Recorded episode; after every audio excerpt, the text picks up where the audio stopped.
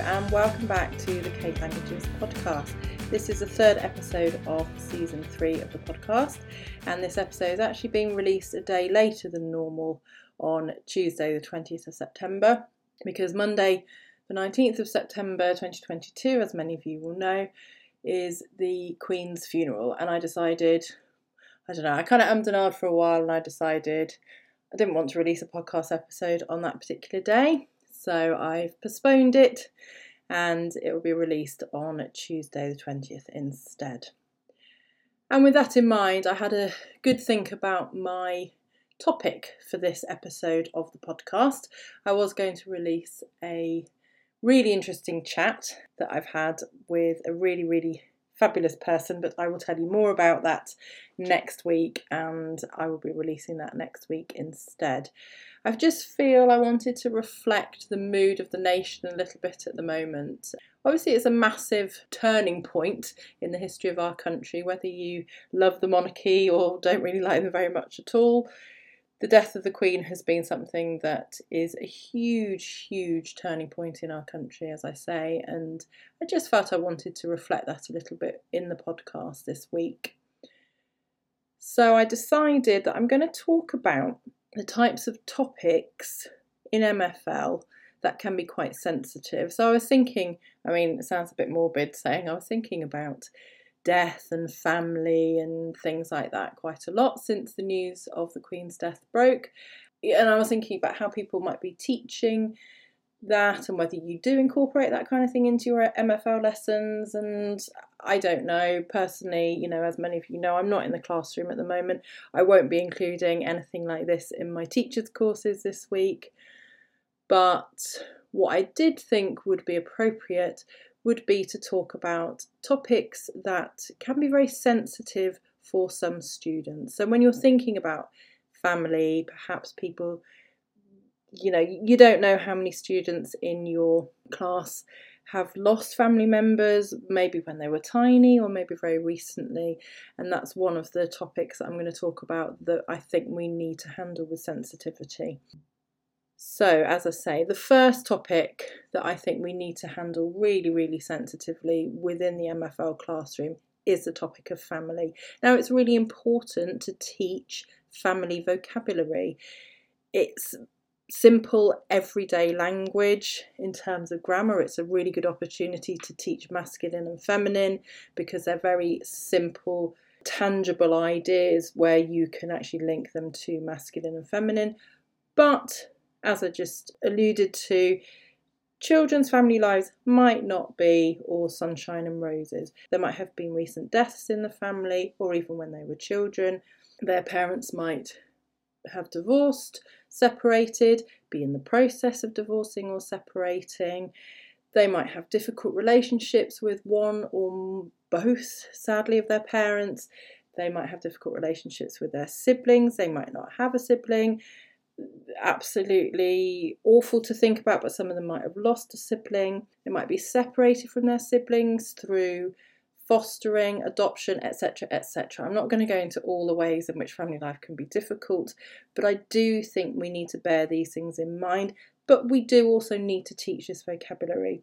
So, my ideas for teaching family related vocabulary in a very sensitive way are first of all to use completely made up families. So I know that some textbooks have families that they kind of follow through the textbook or they have characters that they follow through the textbook.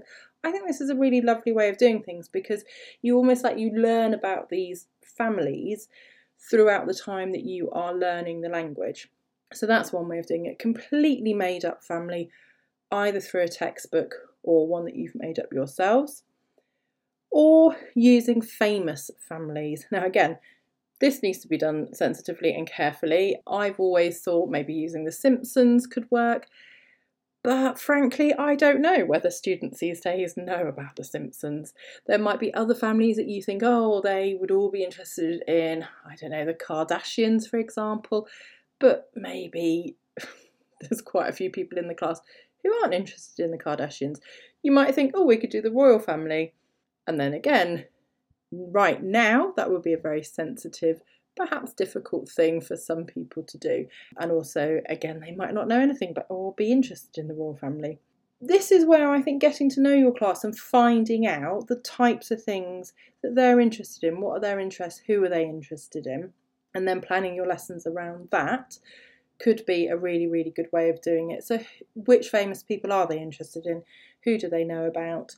Yeah, what do they want to know about them? So, that's my ideas for talking about family in a really sensitive way, but also making sure that you teach the relevant vocabulary, which, as I keep saying, is really important for them to learn. Another topic which can be very difficult for students to talk about is holidays. I remember when I was at school, we were often asked, "What did you do on holiday? Where did you go over the summer holidays, etc." Now, for me, that was that was fine. We often went to Spain for our summer holidays, and my parents were teachers, so they were they were off, and we had a lovely time. For a lot of students, holidays can be really difficult. Either even just talking about what they did over the summer because they might have been stuck at home. Again, difficult relationships with family, siblings, etc. They might not have had a very nice summer holiday they might have never been anywhere on their summer holidays. And I think in 2022, in particular, we need to be really, really aware that a lot of people are really, really struggling financially at the moment. So to talk about foreign holidays, flying places, going on holiday, you know, staying in hotels, etc., etc., is something that is so beyond the everyday experience of so many families in the UK and in many countries and also thinking about the past few years of pandemic as well you know they might not remember any holiday that they may have been on pre-pandemic either. So again this is just something i think we need to be really aware of and really sensitive uh, when we talk about it. My tips for how to deal with this are you could get them to plan a dream holiday. So, either using the internet, I mean, you could even go old school and go into TUI or something and get some brochures, and they can actually plan a dream holiday. And then they can talk about how they will, will get there, how, they, uh, how much it will cost, where they will stay, what activities they will do on this holiday, etc. etc. You can, again, thinking about famous people or really, really rich people, imagine that you are Kim Kardashian, for example, if they know who they are, who Kim Kardashian is. Imagine you're someone super, super rich and you're planning an absolutely amazing holiday, or you've been on an amazing holiday. It depends whether you want to teach the future tense or the past tense or you know what your grammar uh, focus is as well. So yeah imagining that you're somebody really really famous and you're describing your holiday. For a lot of students this will need a lot of input and a lot of scaffolding because as i say it's so far beyond their everyday experience that they need the input and the ideas. Never ever be annoyed or cross with a child who doesn't understand the concept of going on a flight or staying in a hotel or even the idea of a passport, for example.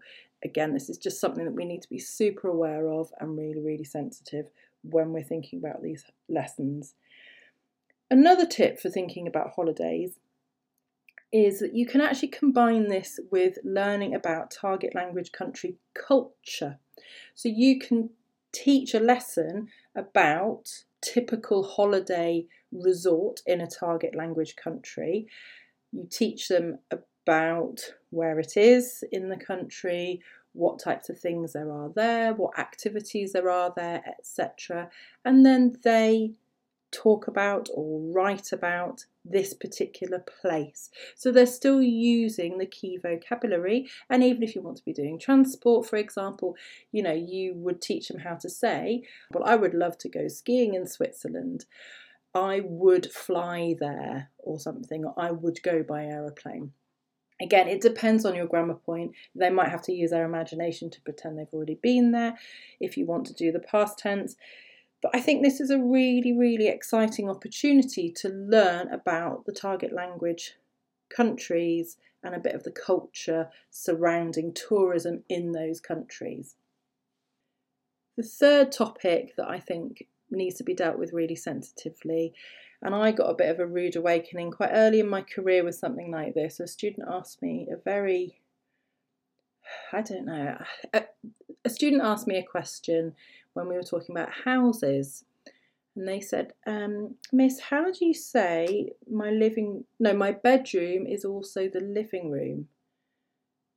And it really stopped me in my tracks. And I thought, oh, yes, okay. People come from very, very different houses. Ever since then, I thought, right, again, this is something we need to be really sensitive about. Some people might not want to talk about their home, they might feel embarrassed by it. I mean, and this could be people who live in really big houses as well, just might feel embarrassed that their house is a lot bigger than their classmate's house, or their house is smaller than their classmate's house. They might not have a home, they might be staying with grandparents, they might be staying in a hostel. They could be homeless and, you know, living in temporary accommodation. Again, this relates back to the family that they could be living with an aunt and uncle, they could be living in foster care, and they just don't want to talk about the house. Their parents might be divorced, they live in two separate houses, they don't know which house to describe. It's, it can be a bit of a minefield, and again, we just need to be really mindful and sensitive when we're thinking about describing houses.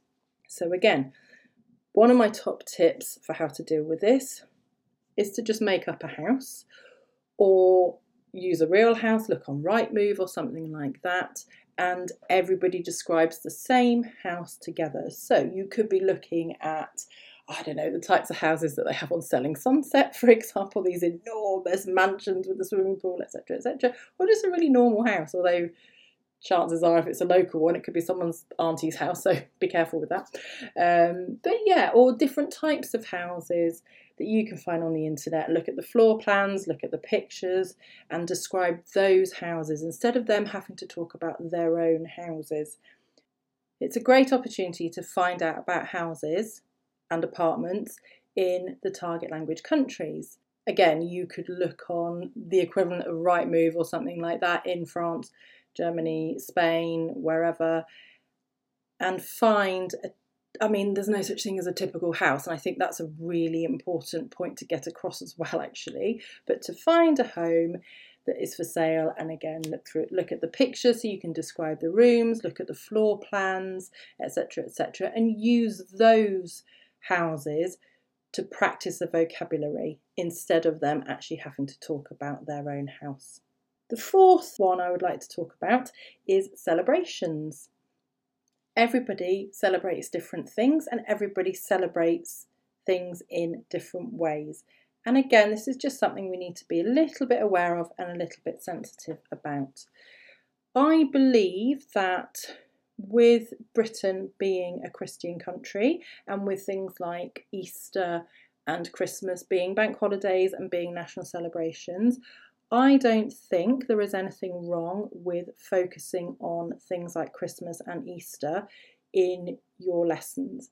And when we think about the main countries where the languages that we're most likely to be teaching, so French, German, and Spanish, if we think about countries like France, Germany, and Spain, they do celebrate Christmas and Easter because they are also predominantly Christian countries. And I don't think there's anything wrong with looking at how they celebrate them in different countries and talking about them. However, again, we just need to be aware, and I know this is probably a really obvious thing to say, but we just need to be aware that many of our students will have different religions and different beliefs, and they will celebrate different festivals and things like that. And I think, again, this is a great opportunity to not only learn about target language country culture, but also the cultures of the countries where our students might come from or where their ancestors might come from and the religions that they might practice. Again, as I was talking about with family, it's a really good idea to get to know your students and get to know their personal interests and a bit about their background. So you can ask them what are the really, really important festivals and celebrations that you have with your family, and as they're coming up, you can prepare something, even if it's just a starter activity in the target language with a few sentences and a few bits of information or get them to tell you something about it and you can work out how you can put it into the target language together. about whatever their celebration might be. This needs to be done again very sensitively, and you need to treat all students equally if they want to talk about the celebrations that they have together with their families. I'm sure you can find plenty of things online about, for example, Ramadan or Diwali, whatever other celebration they might want to talk about. And I'm sure you can find lots and lots of things in the target language online as well. The fifth topic that I think we need to deal with sensitively is food and restaurants or cafes. This is something that when I put a question out on social media asking people for their input and their advice and the types of things that they think we need to deal with sensitively was this this was something that came up quite a few times and I'm got to be honest I hadn't really thought about it myself. And as soon as somebody mentioned it as a kind of thing where you go oh yes of course yes this is something that can be a very difficult sensitive issue so the reasons for food being a difficult issue could be eating disorders either within the students themselves or friends or family. This may be a problem for people who have been told that they are overweight and have been issues with their weight throughout their lifetime or, you know, recently or whatever. Again, it could be themselves, it could be their family. It could be an issue for people with food allergies. I know lots of teachers really love doing food tasting with food from the target language countries, which I love. I think it's a really, really great idea. Having a son myself who has a dairy allergy, I've realised this is going to be a bit of a minefield for him as he gets older, and it's something that we need to be aware of. So, common allergies such as dairy, nuts, eggs, and things like that will either mean that people miss out on these, which is such a shame for them, or it just means as a teacher you need to be aware that if you're doing food tastings with them, croissants, for example, tend to have butter in, but you can get them without butter in. Believe me, we've had to do that because he does love a bit of a croissant, a pain au chocolat, things like that you can get the food without the allergens in, you just need to be aware of it. Also, vegetarian and vegan. Um, some people are very, very sensitive about the idea of eating any kind of meat if they've never eaten meat or if they've made a decision at some point in their lives not to eat meat. If you're talking about escargot, for example, the, the idea for them of eating a snail is potentially so repulsive that you know you might actually really make them feel quite ill. This is not to say that you can't teach these topics, but again, almost a bit of a trigger warning or a bit of a right, we're going to be talking about certain things. You know, this is important to learn about because it's part of the culture. You might not agree with it, you might think it's disgusting, but it's just the way it is. And this refers as well to the kind of exotic food that we might be talking about, that is stuff that, as I was talking about holidays, is so far beyond the everyday experience of some students' lives that they really, really struggle to identify with it. But again, that's not to say you don't teach about these things. And I think one of the really important things about teaching modern foreign languages is that we open students' eyes to different cultures from around the world and that we do it in such a way that there's an understanding that just because something is different doesn't mean that it's wrong. You might not agree with it, you might not want to partake in whatever this thing is, such as eating snails, but it doesn't mean that it's necessarily wrong or weird or horrible or whatever, that it's just different. And that to me is one of the key things that we do as MFL teachers. The other part of the food topic and issue is cafes and restaurants. And again, as I was saying about holidays, never get cross with a kid if they genuinely have no concept of how to order food in a cafe. If you have not been to a cafe or restaurant ever in your life where you sit down at a table and a waiter comes over and takes your order, how on earth can you be expected to have a, an idea of how to do that in, in English, let alone in your target language? So, again, it's just an awareness and not to be frustrated or cross with them if you find that you need to put in more input than you had expected. It's, yeah, like I say, it's to do with their own cultural experiences. And as I've been saying with other topics, eating in a restaurant is beyond the means of so many people. And again, as I said earlier, at the moment. So many people are struggling, and actually just thinking about the food issue as well, talking about food banks could be really triggering and slightly embarrassing for some students. I mean, some students might love the fact that they use food banks and want to talk about it. Um, again, I've not come across this myself, so I don't know how, you know, whether students even mention that their families might use food banks or whatever this relates to the next topic I'm going to talk about as well. So I won't I won't go into too much detail about this.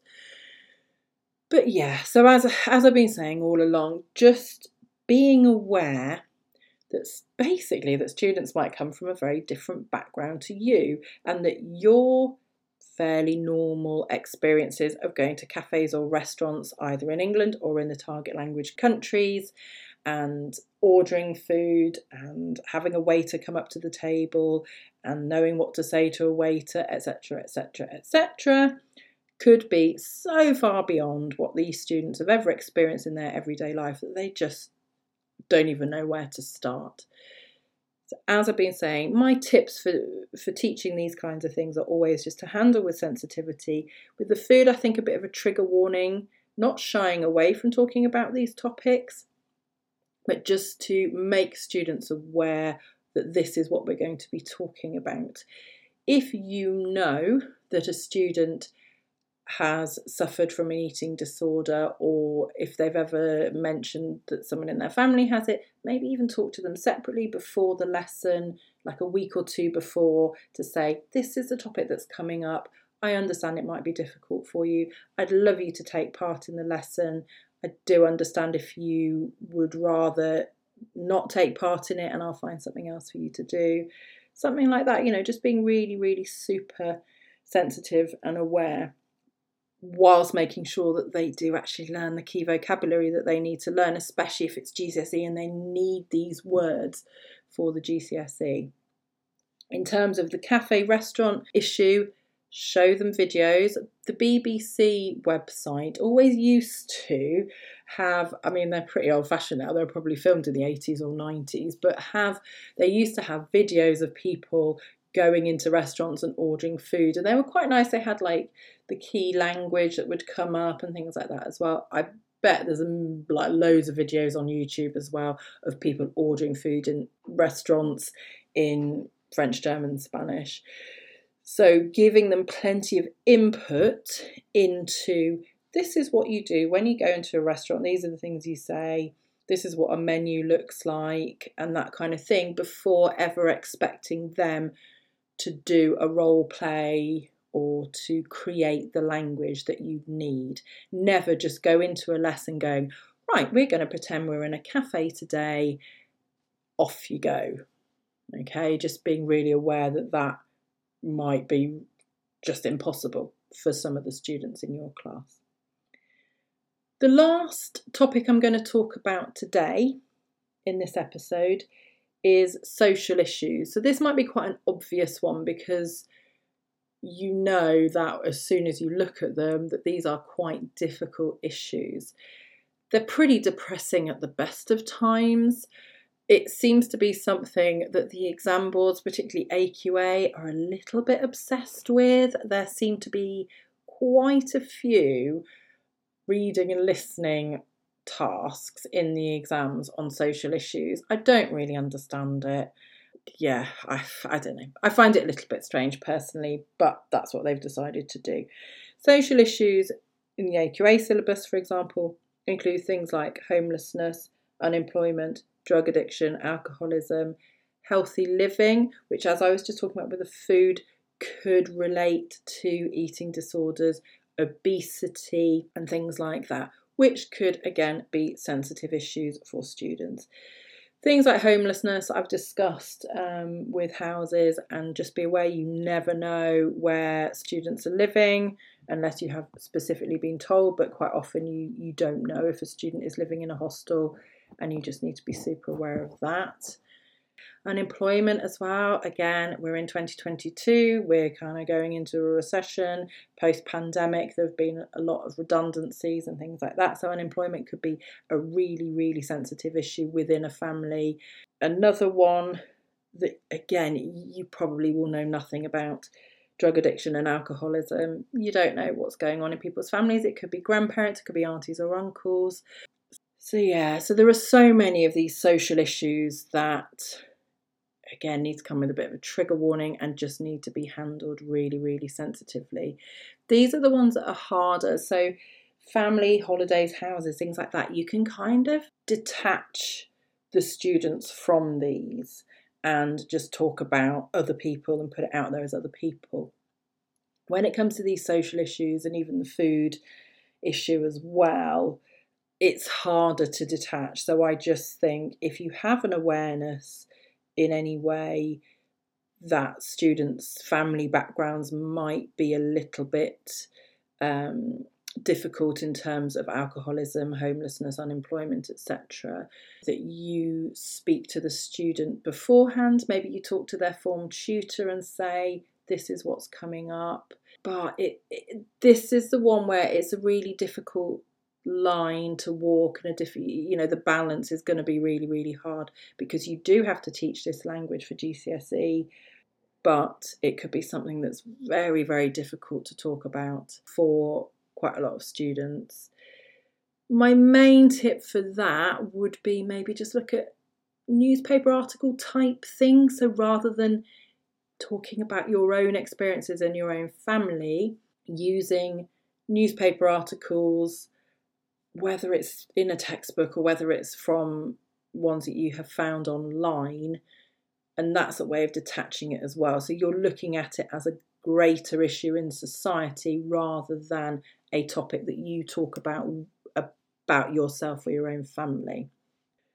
So, as I said, I asked this question on social media about what are the sensitive topics that we need to think about in MFL, the types of things that might come up that we need to just have that extra awareness about. And I got lots of really good ideas, and I started to realize this is actually a much bigger topic than I had initially thought. So I've given six topics today that I think are maybe slightly superficial and probably the easiest ones to talk about and to deal with. Other people mentioned things such as gender identity, and other topics that are much more complex. I do not have the knowledge and expertise to talk about them.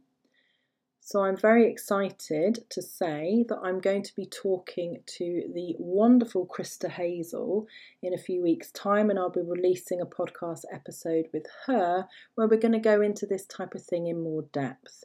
She has got a lot more, as I say, knowledge and understanding and experience and expertise than I do on these issues, and I can't wait to talk to her about it.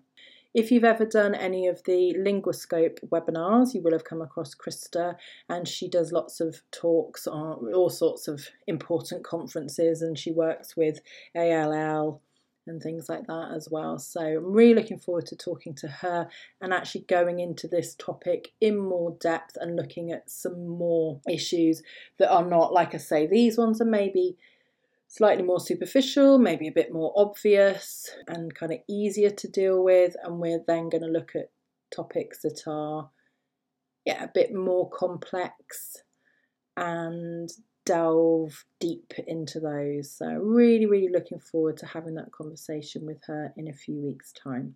So, until then, I hope you're having a lovely week, and I will be back next week with a really great chat with the very lovely Lizzie Swan, who is talking to us about SEN and particularly ADHD and autism in MFL, which again is a really, really interesting chat, and I can't wait to share it with you.